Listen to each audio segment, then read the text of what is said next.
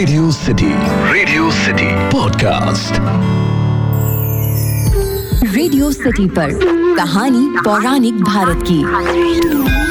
भगवान शिव और उनके ससुर दक्ष के बीच में द्वेष किस प्रकार से जन्मा ये आज के पॉडकास्ट में आप जानेंगे।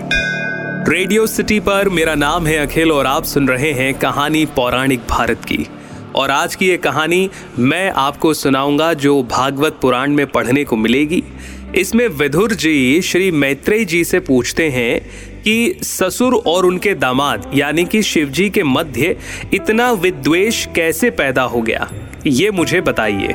जिसके जवाब में श्री मैत्रेय जी कहते हैं कि विदुर जी, पहले एक बार प्रजापतियों के यज्ञ में सब बड़े बड़े ऋषि, देवता, मुनि इत्यादि उपस्थित हुए।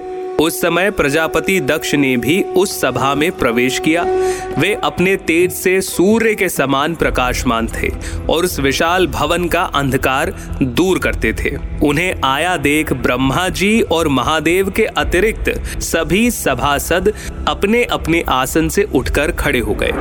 इस प्रकार समस्त सभासदों से भली भांति सम्मान प्राप्त करके तेजस्वी दक्ष जगत पिता ब्रह्मा को प्रणाम करते हैं और उनकी आज्ञा से अपने आसन पर बैठ जाते हैं। परंतु महादेव जी को पहले ही बैठा देखकर और अपने लिए कोई आदर ना पाकर दक्ष ये व्यवहार सहन नहीं कर सके। उन्होंने उनकी ओर टेढ़ी नज़र से देखा कि मानो वो अपनी क्रोधाग्नि से भगवान शिव को जला देंगे। और फिर कहने लगे, देवताओं और सभी सभासद, मेरी बात सुने। मैं ना समझी या द्वेषवश नहीं कहता, बल्कि शिष्टाचार की बात कहता हूँ। ये निर्लज महादेव समस्त लोकपालों की पवित्र कीर्ति को धूमिल कर रहा है। देखिए, इस घमंडी ने सत्पुरुषों के आचरणों को लांछित एवं मटियामेट कर दिया। इसने मेरी सावित्री सारखी मृग नयनी पवित्र कन्या का ब्राह्मणों के सामने पानी ग्रहण किया। इसीलिए ये एक प्रकार से मेरे पुत्र के समान हो गया। उचित होता कि ये उठकर मेरा स्वागत करता, मुझे प्रणाम करता, परंतु इसने वाणी से भी मेरा सत्कार नहीं किया। इसने सत्कर्म का लोप किया। ये सदा अपवित्र रहता है, बड़ा घमंडी है। प्रेतों के निवास स्थान भयंकर शमशानों में भूत प्रेतों को साथ लिए घूमता है। इसके सर के बाल बिखरे हैं, नंग धड़ंग भटकता रहता है, कभी हंसता है, कभी रोता है। सारे शरीर पर चिता की अपवित्र भस्म लपेटे रहता है। गले में भूतों के पहनने योग्य नर मुंडों की माला और सारे शरीर में हड्डियों के गहने पहने हुए हैं। ये बस नाम भर का शिव है। वास्तव में पूरा अशिव, अमंगल रूप।